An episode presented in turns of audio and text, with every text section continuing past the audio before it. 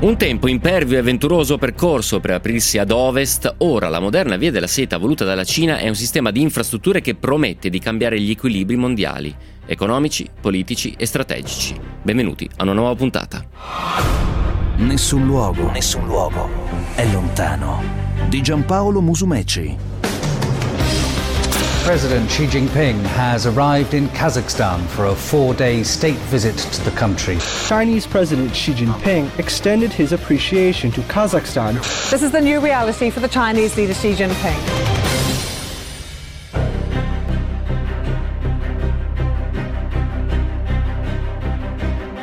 Una buona serata, ben ritrovati, gentili ascoltatrici e gentili ascoltatori, questo è Nessun luogo è lontano, vi porgo i saluti anche da parte della squadra, Antonio Talia, Lidia Cordella, Marianna Di Piazza e Andrea Roccabella, che confezioneranno con me la puntata di questa sera.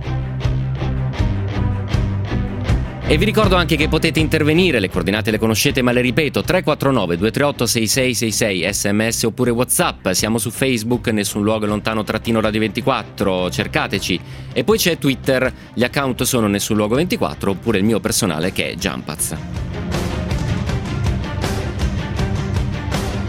Allora, il progetto di cui vi parliamo questa sera, insomma, se ne parla da anni, i lettori più attenti delle vicende economiche e dell'estremo oriente conoscono ormai questo gigantesco progetto voluto da Xi Jinping, 6 corridoi per collegare Asia, Africa e Europa, 68 paesi attraversati, miliardi di dollari già investiti che verranno investiti ancora, ma la domanda che ci facciamo qua Nessun luogo lontano, che è un programma di geopolitica e attualità internazionale, è come cambieranno gli equilibri mondiali una volta e se questo progetto verrà a compimento. Tutto inizia il 7 settembre del 2013 in occasione della visita all'Università Nazarbayev di Astana, siamo in Kazakistan, e il presidente Xi Jinping, che era stato eletto appena un anno prima, annunciava il progetto che all'epoca era denominato One Belt One Road, che è una traduzione inglese dal cinese che suonerebbe come una strada, una cintura, poi ribattezzato in Belt and Road Initiative, in sostanza comunque la nuova Via della Seta. China is a gigantic and consequential country where roughly 1 out of every 5 people on earth live. His power has been amassing around him almost from the day he came to power, and it's sort of been happening bit by bit. 先生们, 大家好, 转眼我们又将迎来 2018 年.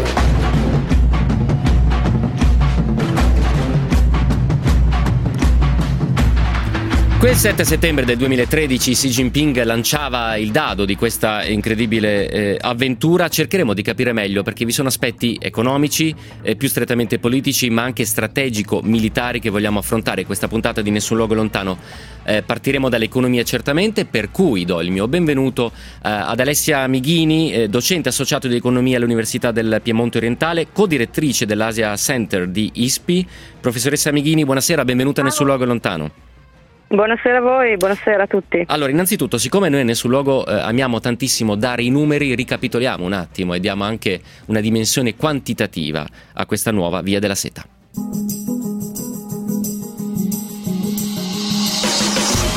Con i suoi 8.000 km di itinerari terrestri, marittimi e fluviali, la Via della Seta è la strada commerciale più antica e importante al mondo. Attraverso 3 continenti e più di 10 paesi, la via collegava la Cina al Mediterraneo, con diramazioni che si estendevano anche a est verso Corea e Giappone e al sud fino all'India. Il nome Via della Seta è stato coniato dal geografo tedesco Ferdinand von Richthofen nella sua opera Diari dalla Cina. Nel 2013 la Cina ha annunciato un piano di investimenti miliardario per far rinascere l'antica via commerciale. La nuova Via della Seta, o Belt and Road Initiative, è stata lanciata dal presidente cinese Xi Jinping come un'iniziativa diretta a incrementare la connettività commerciale, infrastrutturale e finanziaria tra Asia, Eurasia ed Europa. Il titanico progetto cinese comprende 6 corridoi di trasporto e comunicazione attraverso 68 nazioni, dall'Oceania al Nord Africa, ferrovie ad alta velocità, strade, autostrade, pipeline e reti a fibra ottica si snoderanno tra i percorsi terrestri e marittimi della Belt and Road. La nuova via coinvolgerà così il 65% della popolazione globale e il 40% del prodotto interno lordo del pianeta. Anche l'Italia è collegata a Belt and Road. Nel 2017, l'incontro tra l'ex premier Paolo Gentiloni e il presidente Xi Jinping ha dato il via alle iniziative legate allo sviluppo delle infrastrutture e ai progetti di cooperazione. Alcuni investimenti per creare un hub strategico nel nord Italia sono già arrivati. Silk Road Fund, il fondo statale cinese da $40 miliardi, ha acquisito il 5% del capitale di Autostrade per l'Italia e la rete infrastrutturale includerà almeno 2 porti italiani. Allora, professoressa Amighini, è difficile anche stimare i costi, no, di quest'opera titanica, perché non si sa nemmeno quando verrà conclusa e se verrà conclusa. Possiamo provare però a dare un po' di numeri, un po' di cifre, e soprattutto quanto costa e chi ci mette i soldi? Allora, certamente verrà conclusa perché il governo cinese ha un orizzonte temporale lunghissimo, per cui medio-lungo in questo caso, sì, perché vorrebbero completare parte del tracciato per il centenario della fondazione della Repubblica Popolare Cinese, quindi nel 2049. Sì. Le risorse investite sono ingenti, perché abbiamo i $40 miliardi ricordati del Silk Road Fund totalmente cinesi, più tutto il capitale costituito della banca neocostituita ormai da 1 anno e mezzo, Asiatica, per le infrastrutture e lo sviluppo, alla quale partecipano oltre 70 paesi, poi c'è anche una coda di paesi che sta entrando, per un capitale di oltre 100 miliardi, anche più, per i conferimenti ultimi di dollari, e quindi le risorse sono immense, e in cofinanziamento con i paesi riceventi, sì, le istituzioni, appunto, sia quella cinese, totalmente cinese, che questa che è una banca multilaterale, la banca asiatica, non è neppure guidata completamente dai cinesi, sebbene abbia sede a Pechino, nel quartiere finanziario, nel nuovo quartiere, e in realtà, insomma, una lunga mano cinese con capitale internazionale. Sì. I paesi riceventi devono cofinanziare, non tutti ma molti in parte, quindi il capitale si moltiplica ulteriormente. Sì. Il progetto è enorme, quindi chiaramente sarà un progetto di grandissimo sviluppo infrastrutturale mondiale, non soltanto relativo alle zone strettamente interessate dall'iniziativa, ma un po', insomma, in giro per il mondo. Anche in Sud America sono arrivati con i progetti di Belt and Road ormai. Sì, fra l'altro poi questo, insomma, sta creando e sta alimentando un indotto su vari settori tecnologici, da quello commerciale, l'online, Alibaba, all'industria aerospaziale, pensiamo alla tecnologia, Huawei, eccetera, ma poi entreremo magari un po' meglio nei dettagli. Invece, su quanto potrebbe rendere, qui è veramente difficile, no, professoressa Amighini, fare delle stime, perché non è quanto facile. Quanto potrebbe rendere, in che senso? Come il rendimento dell'infrastruttura? Esattamente, cioè quanto e che impatto potrà avere sull'economia e sui commerci? Ma certamente i progetti in sé hanno già ora un impatto evidente, laddove i progetti sono iniziati prima e hanno avuto uno svolgimento più rapido, quindi nel sud-est asiatico la rete ferroviaria che collega la Cina del meridionale con alcuni paesi del sud-est asiatico, soprattutto l'Indonesia, chiaramente anche in modalità multimodale, nel senso che, come ricordavate, ci sono 6 grandi corridoi, ma non sono mutualmente esclusivi, cioè non sono, sì, solo terra o solo mare, sono una combinazione varia di trasbordi, di intermodalità, con molti porti umidi e con molti porti secchi, certo, come Khorgos, che è diventato il principale crocevia di queste nuove rotte. L'impatto è già evidente laddove i commerci vengono più o meno dirottati verso queste nuove direttrici, che per essere però effettive devono essere complete per almeno una certa lunghezza del tracciato, con qualche nodo. Per quello i cinesi stanno cercando di concludere i progetti almeno in una porzione di territorio che consenta poi di poterli utilizzare a pieno, quindi i singoli progetti non hanno molto impatto. Bisogna ricordare che questi sono anche tutte le nuove vie della seta al plurale, che non sono la vecchia via della seta, sì, ma sono tante vie, in realtà non sono altro che il collegamento di tratte o rotte che già esistevano, e quindi è un grande disegno di sistematizzazione delle rotte esistenti che erano totalmente inefficienti. Sì, adesso infatti già sarà epocale sicuramente. Certo. E professoressa Amighini già in parte sta rispondendo a alcune domande degli ascoltatori che arrivano al 349-238-6666. Lasciamo la Via della Seta, andiamo sulle strade italiane e poi di nuovo Nessun luogo sarà lontano. Stazioni di servizio Costantin, se ti fermi ti conviene. Vi presenta Nessun luogo è lontano.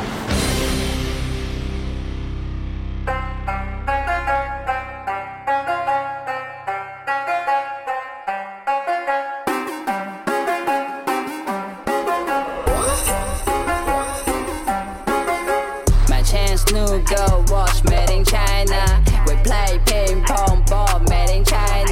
Ben ritrovati, gentili ascoltatrici, gentili ascoltatori, questo è Nessun luogo è lontano. Questa sera cerchiamo di raccontarvi la nuova Via della Seta, questo enorme progetto voluto dal presidente Xi Jinping, proclamato nel settembre del 2013. Stiamo meglio capendo col primo ospite di questa sera, la professoressa Alessia Amighini, insegna economia all'Università del Piemonte Orientale, co-direttrice dell'Asia Center dell'ISPI di Milano, quelle che sono le dinamiche più strettamente economiche. Intanto al 349-238-6666 alcuni ascoltatori chiedono, per esempio Luca da Verona, qual è l'impatto ambientale di un'opera così mostruosa. Non vorremmo poi, professoressa, aver spaventato eccessivamente i nostri ascoltatori. Lei chiariva molto bene come in alcuni casi vi sia un semplice collegamento, no, tra infrastrutture già esistenti, quindi il mettere a sistema in maniera virtuosa delle vie già aperte.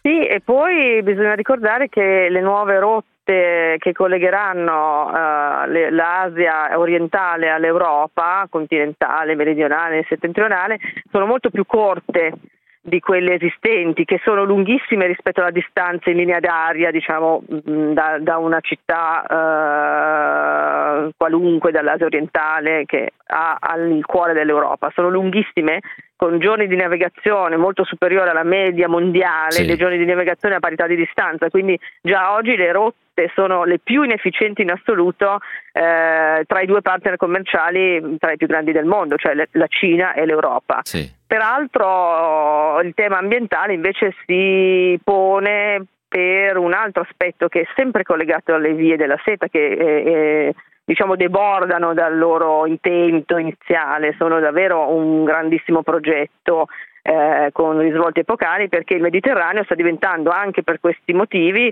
di nuovo, come ai tempi dei Romani, solo che allora il mondo era molto più piccolo, il centro del mondo, il centro dei commerci anche tra Cina, Asia e Americhe, perché Panama subisce una sorte appunto non particolarmente rosea. Certo. E quindi l'impatto ambientale delle nuove vie della seta è diciamo positivo, fatto salvo che le costruzioni poi chiaramente comportano nuove cementificazioni e rotte eccetera, ma certo, comunque efficientizzano, se possiamo usare un termine bruttissimo, i trasporti, creando un nuovo hub nel Mediterraneo che appunto gestisce anche i commerci a molta gittata molto lunga.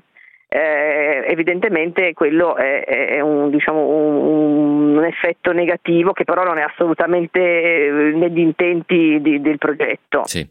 Professoressa Amighini, un altro ascoltatore sempre al 349-238-6666 dice, Claudio da Verona, sicuramente sarà un'opportunità per i vari paesi, per l'Italia eccetera eccetera, però attenzione, dice l'ascoltatore, non farsi inghiottire da politica arrembante e aggiungo arrogante del dragone della Cina, quindi, perché l'ingente quantità di denaro li rende particolarmente aggressivi. Qua si apre, diciamo, un capitolo, no, particolarmente sensibile sull'aggressività anche finanziaria cinese, rispetto alla quale alcuni paesi potrebbero essere un po' più vulnerabili, no?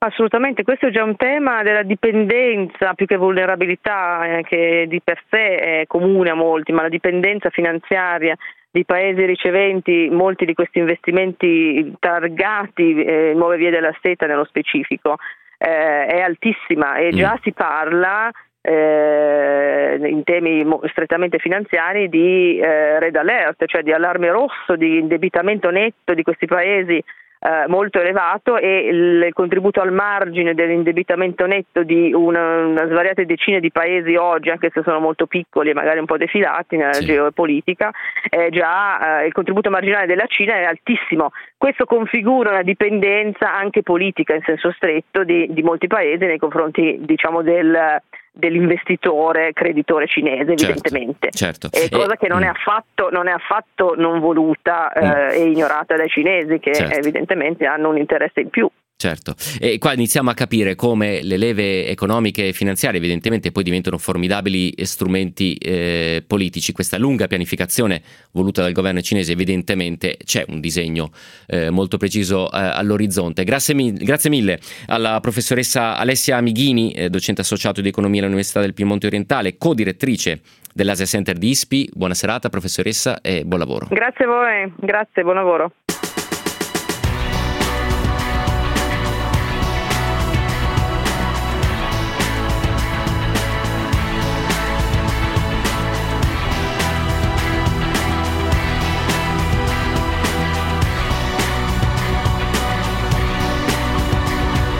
(349) 238 6666 per i vostri commenti, le vostre curiosità. Vedo che il tema suscita parecchio interesse. Un ascoltatore si lancia in un paragone apparentemente ardito, perché dice: la nuova Via della Seta può essere paragonata alla Route 66 degli Stati Uniti. È quella strada mitica anche per una certa letteratura statunitense, Chicago, California, che in realtà aveva anche degli aspetti di virtù economica, perché aveva incrementato le economie, come ogni strada, come ogni arteria che si rispetti. Però qui c'è un disegno totalmente differente, un disegno globale con risvolti strategici e anche geopolitici, di cui vi darò conto da qui a fine del programma.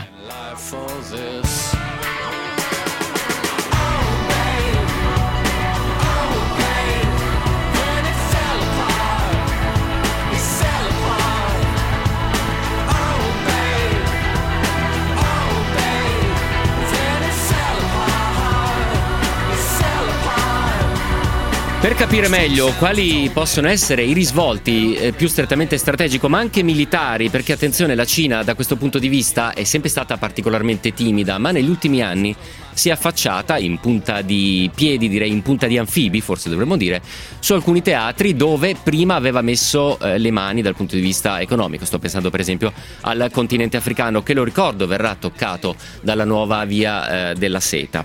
Cerchiamo di capire meglio questa dinamica con Sergio Miracola, ricercatore associato al China Program di ISPI, sempre esperto di questioni strategiche. Sergio, buonasera, ben ritrovato in Nessun luogo è lontano.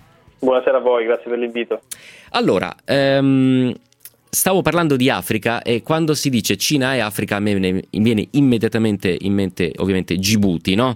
Esatto. Questo piccolo paese, Corno d'Africa, un crocevia incredibile, incredibilmente importante, vi sono contingenti militari da parte di tutto il mondo, c'è la vicina Somalia, vi sono paesi strategici importantissimi come l'Etiopia, l'Eritrea vicina, insomma è un grande hub per chi da est si volge, no? Volge il volto, lo sguardo al continente africano. Proprio a Gibuti noi demmo conto dell'apertura della prima base militare cinese, credo l'anno scorso, se non erro. E proprio da Gibuti passa anche la nuova Via della Seta. Che cosa ci dice questo dettaglio, tra virgolette, questo aspetto militare, no, nel progetto cinese? Sì, esatto. L'elemento principale della nuova Via della Seta, con particolare riferimento ovviamente alla base militare di Gibuti, riguarda il fatto che ab inizio, cioè sin da quando la Via della Seta è stata creata e poi successivamente strutturata, l'idea è stata sempre quella di far avanzare gli aspetti economici e poi lentamente cercare di installare dei veri e propri presidi militari. E Gibuti è la perfetta rappresentanza di questo tipo di trasformazione, cioè l'idea di creare degli hub che possano servire quella che viene definita la funzione duale, cioè sia commerciale ma anche strettamente militare.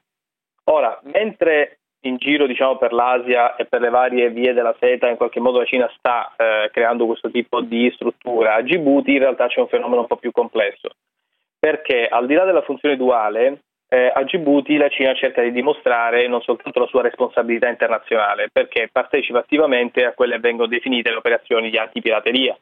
Per esempio ci sono contingenti americani, ci sono contingenti anche italiani, francesi, che in qualche modo collaborano insieme alle altre forze per contrastare le azioni di pirateria, perché quell'area è particolarmente infestata e danneggia direttamente gli interessi commerciali e non di diverse potenze coinvolte. Certo.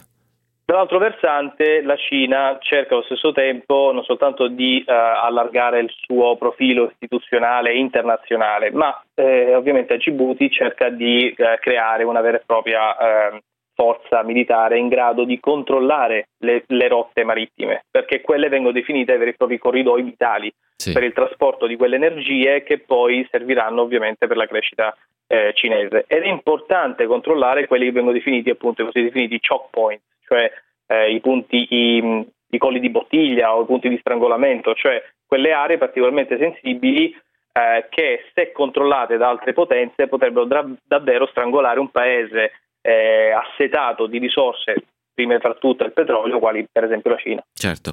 Poi c'è un altro caso che è quello in Sri Lanka, no? Un porto cinese, esatto, che lo Sri Lanka non riesce a ripagare, quindi fondamentalmente quello che è accaduto, citavamo prima, no, di questo sbilanciamento del debito di alcuni paesi non particolarmente solidi dal punto di vista economico, per cui Pechino a un certo punto ha una leva forte, dice beh sai che c'è, dammi per 100 anni il porto, esatto, e io insomma ci metto i miei uomini. Cos'è accaduto?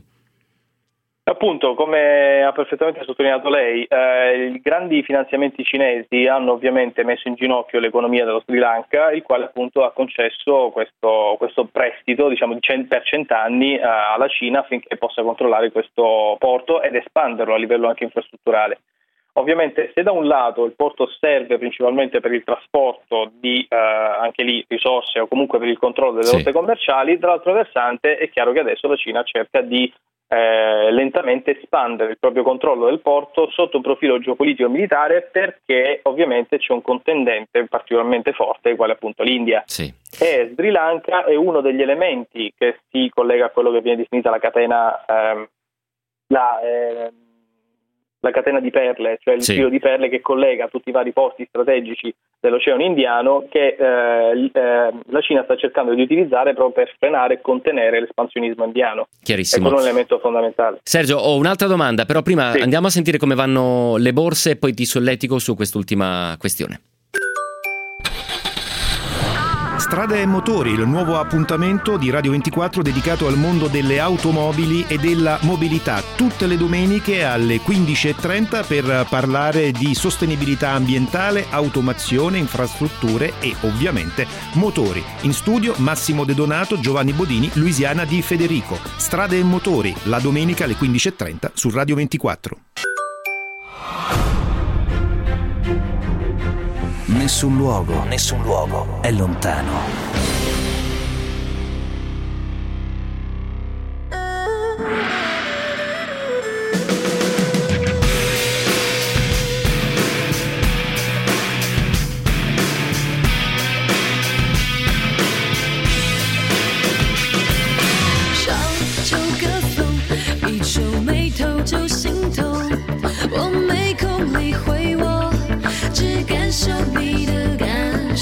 La nuova Via della Seta, questa puntata di Nessun luogo è lontano, cerca di raccontare questo titanico progetto voluto da Xi Jinping, lo ricordavo, annunciato a settembre del 2013, che come titolava l'Economist qualche giorno fa è un vasto e ambizioso piano per connettere il mondo. Non solo però, perché stiamo anche capendo, grazie all'ospite che mi sta accompagnando in questo viaggio, Sergio Miracola, analista di ISPI, esperto di questioni strategiche, che ultimamente la Cina ha cambiato un po' passo, è il caso di dire passo visto che parliamo anche di presenza militare, e sta in qualche modo usando una espansione economica e infrastrutturale per iniziare timidamente a cambiare anche la politica dal punto di vista della presenza appunto militare.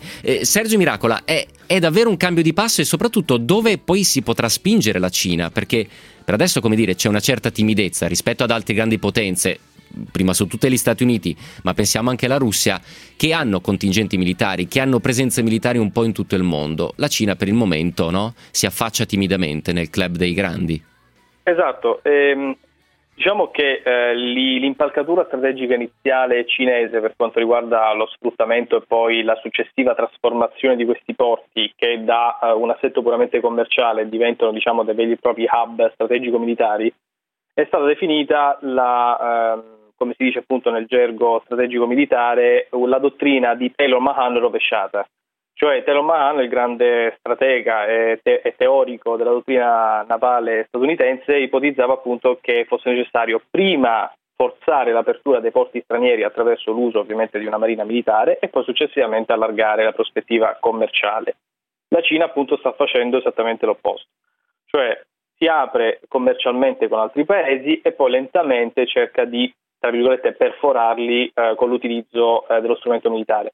Ovviamente è molto più timida rispetto agli altri paesi perché per esempio la Cina utilizza quella che definisce la dottrina della non ingerenza, cioè non vuole modificare gli assetti costituzionali dei paesi che in qualche modo ospitano il contingente militare cinese, sì.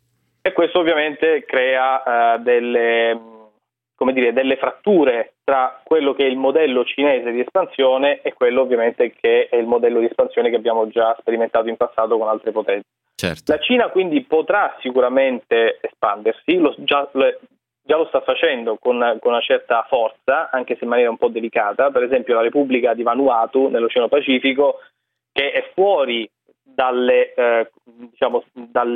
vie della seta così come le abbiamo conosciute in questi anni, perché nell'Oceano Pacifico è abbastanza distante, sì. Però anche lì appunto la Cina sta allargando la prospettiva militare. Apparentemente Vanuatu è fuori dalle aree geografiche strategiche così come le conosciamo, però potrebbe servire come punto d'appoggio per controllare l'espansionismo anche australiano che sta crescendo nell'Oceano Pacifico. Chiarissimo. Quindi c'è un tentativo di espansione, però effettivamente molto timido perché mancano anche tantissime risorse che ancora la Cina non possiede. Certo. Era Sergio Miracola, ricercatore associato al China Program di ISPI, esperto di questioni strategiche. Scusate. Grazie mille Sergio, una buona serata e un buon lavoro. Grazie a voi, grazie mille. Buona serata.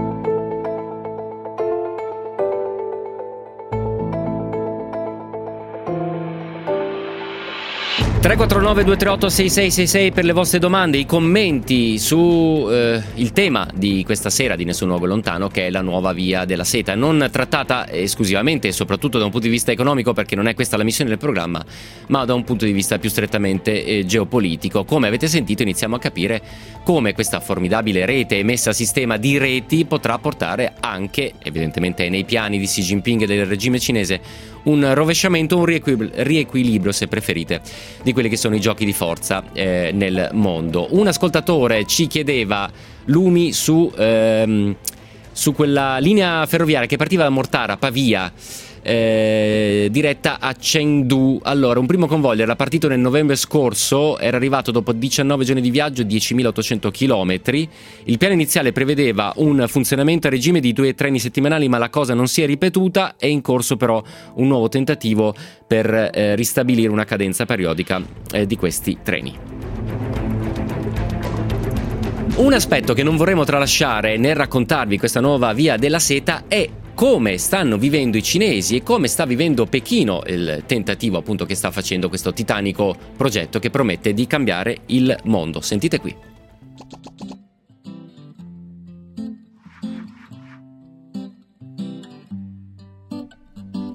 The belt connects to land, the road moves on the sea, the promise that they hold is joint prosperity. We're breaking barriers, we're making history. The world we're dreaming of starts with you and me. E questa canzone, la sentite, sono voci di bimbi nel video, insomma c'è tanta allegria, c'è tanta spensieratezza, il testo recita: abbattiamo le barriere, costruiamo la prosperità, il futuro sta arrivando. Ebbene, questa piccola produzione, che trovate facilmente anche su YouTube, è stata realizzata dal giornale di Stato il China Daily, è tutta in inglese, quindi evidentemente rivolto a un pubblico soprattutto straniero, ma non è l'unico esempio di propaganda e di celebrazione di questa grande opera. Cerchiamo di capire meglio come a Pechino stanno vivendo la nuova Via della Seta. Lo facciamo con Cecilia Attanasio Ghezzi, giornalista a lettera 43, sinologa, ha vissuto per anni a Pechino, conosce molto molto bene il paese. Cecilia, buonasera, ben ritrovata Nessun luogo lontano.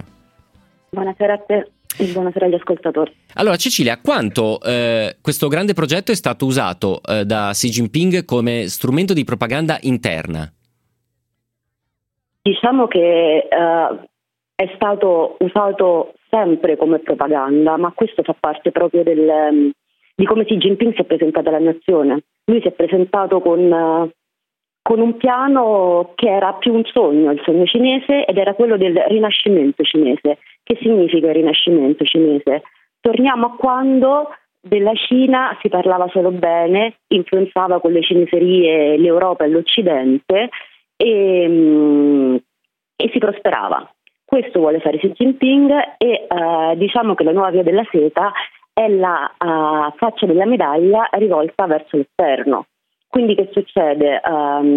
Si dice ricolleghiamo il continente eurasiatico, sì.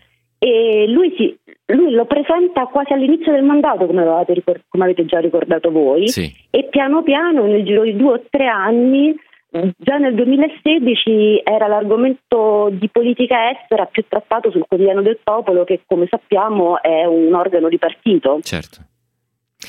Cecilia, scusa, ti interrompo. C'è stato un dibattito, non dico un contraddittorio perché è piuttosto difficile, no? Però c'è stato un dibattito attorno a Xi Jinping sull'opportunità o meno di imbarcarsi in un'opera titanica, costosa, di cui si vedrà la fine tra 20-25 anni. Insomma, non è esattamente un progetto a breve termine, e abituati a una politica un po' differente, no? Che lavora sul consenso immediato, su attenzione facciamo i programmi da qua a 6 mesi perché tra 7 mesi chissà se saremo al governo, no? Per noi occidentali stupisce un po' invece questa grande lungimiranza. C'è stato dibattito, sono state critiche, cos'è accaduto? Inizialmente nessun dibattito, anzi i cinesi erano contenti, erano sì. Molto contenti, si sentivano forti, sentivano che la Cina stava riacquistando il posto che gli spettava nella storia e negli equilibri geopolitici. Sì. Questo è andato avanti per qualche anno. Ricordiamo anche che Xi Jinping si è presentato a Davos come al fiere della globalizzazione, proprio mentre Trump dall'altra parte prendeva i voti e ribaltava quello a cui ci avevano abituato. Tutto ad un tratto, veramente recentemente, ti direi negli ultimi 6 mesi, sta cambiando l'area sta cambiando perché la Cina sta avendo una serie di difficoltà economiche, sì. E una serie di economisti intellettuali, ovviamente non esplicitamente ma facendolo uscire sui giornali magari taiwanesi, mettono in luce il fatto che forse invece di investire all'estero anche la Cina dovrebbe pensare prima a se stessa e quindi ricominciare a investire proprio in Cina. Ricordiamo che questo piano si parla solo per quello che è già sulla carta di 1.000 miliardi di investimenti, sì. Che verranno realizzati nei prossimi anni, per cui la Cina ha già costruito 2 banche, è un progetto mastodontico. C'è chi si domanda, la Cina non sta così tanto bene, perché questi soldi non li investiamo dentro il nostro Stato? Insomma, come direbbe qualcuno, i cinesi prima, insomma, se esatto. Posso... okay. Esatto. Ascolta, Cecilia, ti faccio sentire un altro pezzo perché è interessante come si sia mossa anche la macchina della propaganda per cercare di spingere, no, questo grande processo. Ascolta con me.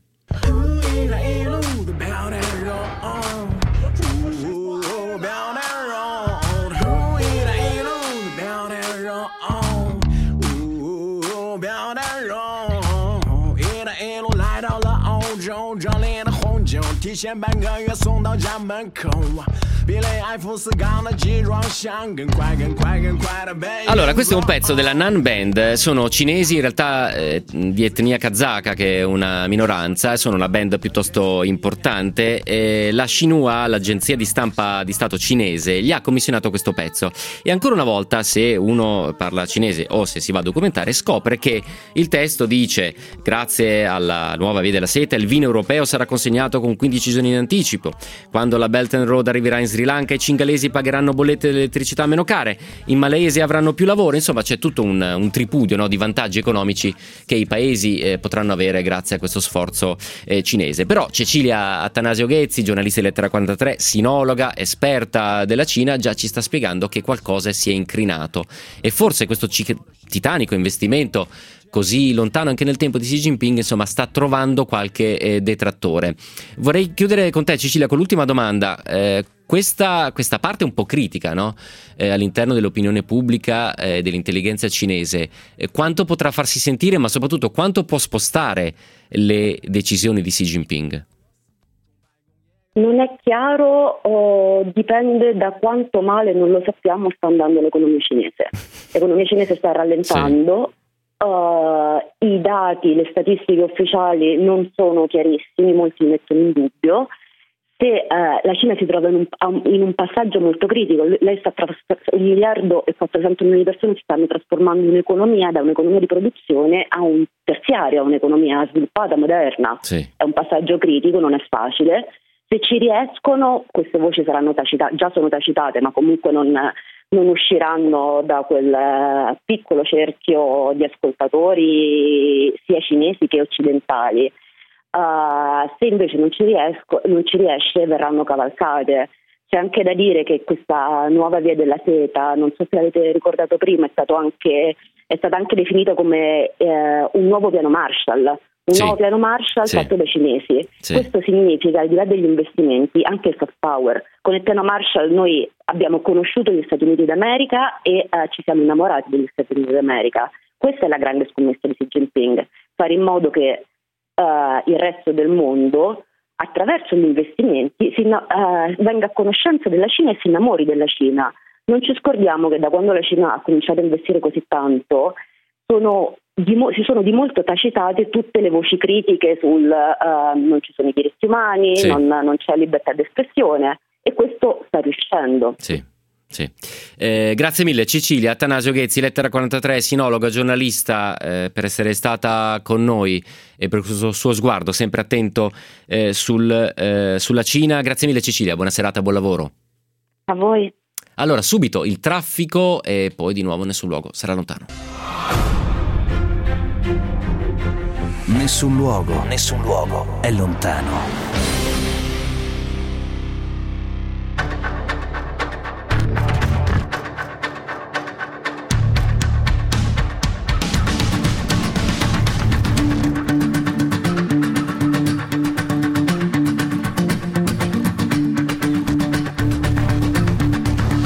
Ben ritrovati, gentili ascoltatrici, gentili ascoltatori, questo è Nessun luogo è lontano. Quest'oggi, questa sera, vi stiamo raccontando la nuova via della seta voluta da Xi Jinping, un'opera titanica che nelle ambizioni del governo cinese dovrà ridare quel ruolo che la Cina si merita, secondo appunto il partito, negli equilibri mondiali. Ce l'abbiamo spiegato Cecilia Attanasio Ghezzi, abbiamo capito meglio quelli che sono anche problemi di natura finanziaria, non è certamente la missione di questo programma, ma stiamo anche scoprendo e capendo meglio come tramite questa gigantesca opera la Cina stia ambendo evidentemente a ritagliarsi un posto diverso anche dal punto di vista strategico, militare e geopolitico. Innanzitutto mi viene in mente il continente africano, dove la Cina è da sempre molto presente, lo ricordava Cecilia Attanasio, così come altri ospiti, l'abbia sempre fatto in punta dei piedi senza mai criticare i governi, a volte anche regimi piuttosto duri che mettevano in dubbio le libertà più basilari, però insomma si è sempre presentata con valigette di denaro, pronta a costruire stadi di calcio per esempio,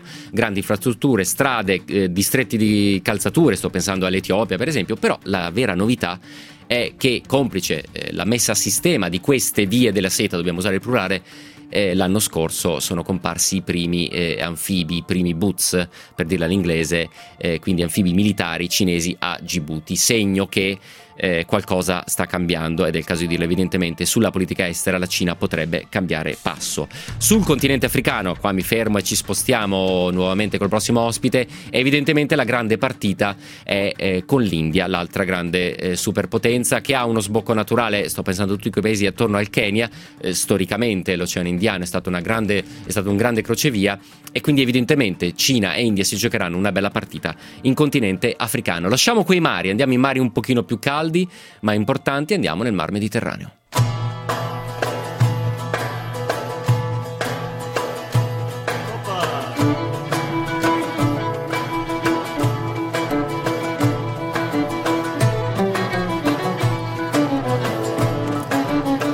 Arriviamo nel Mar Mediterraneo e magari lo facciamo passando dal canale di Suez, raddoppiato 4 anni fa, quindi il traffico è un pochino più agevole, si fanno più soldi, passano più merci, il Mediterraneo è ancora più aperto verso est, e arriviamo nel porto di Atene. Perché il Pireo? Perché insomma questo è uno dei grandi nodi nevralgici della nuova via della seta. Antonio Talia ha smesso i panni dell'autore, ci ha raggiunto qua in diretta perché proprio poche settimane fa si è occupato della parte europea, no, della nuova Via della Seta. C'è un reportage che è andato in onda anche qui su Radio 24, potete cercarlo su radio24.it. Il Mediterraneo, Antonio Talia, e il suo ruolo all'interno di questo grande progetto, di questa nuova Via della Seta. Sì, allora, il porto del Pireo è diventato quella che viene chiamata la testa del dragone del progetto della nuova Via della Seta cinese nel Mediterraneo. Ricordiamo che è stato acquistato di fatto nel 2009 dalla società cinese Cosco, che ha provveduto a fare dei nuovi lavori anche di ampliamento. Io, come ricordavi, quando ci sono stato ho visitato il container terminal, quindi appunto il terminal merci, che prima dell'arrivo della Cosco movimentava 1,5 milioni di container all'anno, adesso siamo arrivati a quota 4 milioni e si punta ad aumentare ancora di più. però appunto laddove e lo vedremo poi meglio, il Pireo è appunto la testa del dragone, ci sono degli investimenti cinesi in porti e vedremo anche perché la Via della Seta marittima è una chiave importante un po' in giro in tutto il Mar Mediterraneo. Ricordiamo per esempio che a giugno dell'anno scorso sempre la Cosco ha acquistato il 51% di Noatum Port Holdings, che è un operatore spagnolo che controlla i terminal nei porti di Valencia e Bilbao. Questo non significa che gli interi porti di Valencia e Bilbao siano cinesi, sì, ma che comunque c'è una forte presenza. Pochi mesi dopo, a ottobre, Cosco ha finalizzato l'acquisizione del 40% di Vado Holding, quindi la società che gestisce il terminale di Vado Ligure in Italia, e poi ci sono altre acquisizioni in giro come quella del 49% di Crisale 2013, in realtà di altri scali mediterranei come Fos a Marsiglia, e poi Casablanca, Tangeri e Marsa Clox a Malta. Quindi c'è una strategia, c'è una regia e c'è, oltre alla testa del dragone, ci sono tante piccole bandierine piantate in giro nel Mediterraneo per come dire, rendere le merci cinesi, e si spera anche le merci europee di ritorno, più facili da trasportare, più veloci. Mentre eri ad Atene hai sentito fra gli altri Giorgos Gogos, che è il capo dei sindacalisti del sindacato dei portuali del Pireo. Ascoltiamo insieme la sua voce. Pireus port, it can play this role. Sì, qui sostanzialmente il capo dei sindacalisti dei portuali del Pireo diceva che loro, quando sono andato a trovarli, avevano in corso una trattativa con la controparte cinese. Sì. L'impressione che ho avuto è che sostanzialmente anche dopo ricordiamo che la Grecia ha venduto il porto del Pireo alla Cina nel pieno, forse nel momento più virulento della crisi che l'ha colpita. In qualche modo Gogos mi è sembrato che, pur facendo ovviamente il suo mestiere di sindacalista, che quindi è quello di contrattare e di riuscire a strappare le condizioni migliori per i lavoratori, pur mettendo in luce tutte le criticità che c'erano in questa trattativa, fosse comunque contento dell'arrivo dei cinesi, anche perché la situazione precedente, insomma, era uno sfacelo vero e proprio. Quindi c'era una trattativa in corso abbastanza serrata, però le condizioni erano sicuramente migliorate. Mi ricordo che mi disse che le condizioni già dei quadri, quindi non quelle dei portuali ma quelle dei quadri, erano state riportate quasi ai livelli pre-crisi. 349-238-6666, gli ultimissimi minuti di trasmissione di Nessun luogo è lontano, tutta dedicata alla nuova Via della Seta per i cinesi. Non era meglio sfruttare il porto di Trieste? Beh, in realtà Trieste avrà anche un ruolo, no? Antonio Talia, come tutti i porti italiani, insomma, è stato ribadito. Sì, diciamo che i due porti italiani in pole position sono, e che hanno insomma già sono già inseriti nel sistema, sono Trieste da un lato e Vado Ligure dall'altro. Però, lo ripeto, il nostro focus a Nessun luogo è lontano è cercare di disegnare quelli che sono anche gli assetti di forza dal punto di vista dell'attualità internazionale e della geopolitica. Questo ingresso cinese così prepotente in Europa, in particolare ad Atene, mi dicevi viene accolto per esempio dai sindacati con un certo sollievo, perché li risolleva da una situazione economica. Tu vedi, come dire, una presenza che potrebbe cambiare, potrebbe diventare massiccia. Conosci molto bene la Cina, ci hai vissuto 7 anni, hai visto anche l'evoluzione, no, della politica estera cinese. Questo ingresso in Europa, secondo te, è il preludio a qualcos'altro, o sull'Europa è inutile ipotizzare altri scenari se non quello di una penetrazione commerciale e infrastrutturale forte? Allora, secondo me ci sono due fatti interessanti da raccontare. Il primo è stato che effettivamente in qualche modo la Grecia è diventato il miglior amico di Pechino all'interno dell'Unione Europea. Ricordiamo che per esempio l'anno scorso ci fu una mozione sulla solita questione dei diritti umani che l'Unione Europea voleva portare avanti come fronte comune e alla quale la Grecia si oppose. Subito dopo ci furono delle visite di navi militari al porto del Pireo e quindi insomma la connessione è abbastanza diretta. Nell'aprile di quest'anno sono emerse delle grosse perplessità da parte europea sulla nuova Via della Seta. Cosa è successo? Che è cominciata a circolare questa lettera ufficialmente riservata, ma che poi è stata pubblicata da un quotidiano economico tedesco, di tutti gli ambasciatori dell'Unione Europea a Pechino, che cominciavano a sollevare dei grossi dubbi sulla nuova Via della Seta, sostenendo che sostanzialmente per esempio tutto quanto andasse a quasi esclusivo vantaggio delle imprese cinesi, che non ci fosse una forma di reciprocità nella concessione degli appalti, per esempio. Ora, questa lettera era vista un pochino come un preludio di quello che sarebbe successo al China EU Forum che si è tenuto a luglio, quindi non più tardi di qualche settimana fa. Ci si aspettava che l'Unione Europea sollevasse la questione, tutte le questioni che erano contenute in questa lettera congiunta, e ci si aspettava anche quasi un vertice Cina e Unione Europea molto teso. Poi nell'arco di qualche giorno cosa è successo? Che il presidente degli Stati Uniti Donald Trump nella famosa intervista alla CBS ha detto che anche l'Unione Europea in qualche modo è un avversario commerciale, ha sparato i soliti strali contro la Cina e magicamente il vertice Cina e Unione Europea, nonostante le perplessità sulla nuova Via della Seta, è andato a gonfie vele. Grazie mille Antonio Talia per essere stato con noi e averci raccontato un po' meglio quello che è il lato più mediterraneo, più europeo della nuova Via della Seta. L'abbiamo capito, una formidabile leva economica ma anche geopolitica, vedremo se e quanto diventerà utile e necessaria a Xi Jinping. Adesso Andrea Roccabella, i titoli di coda.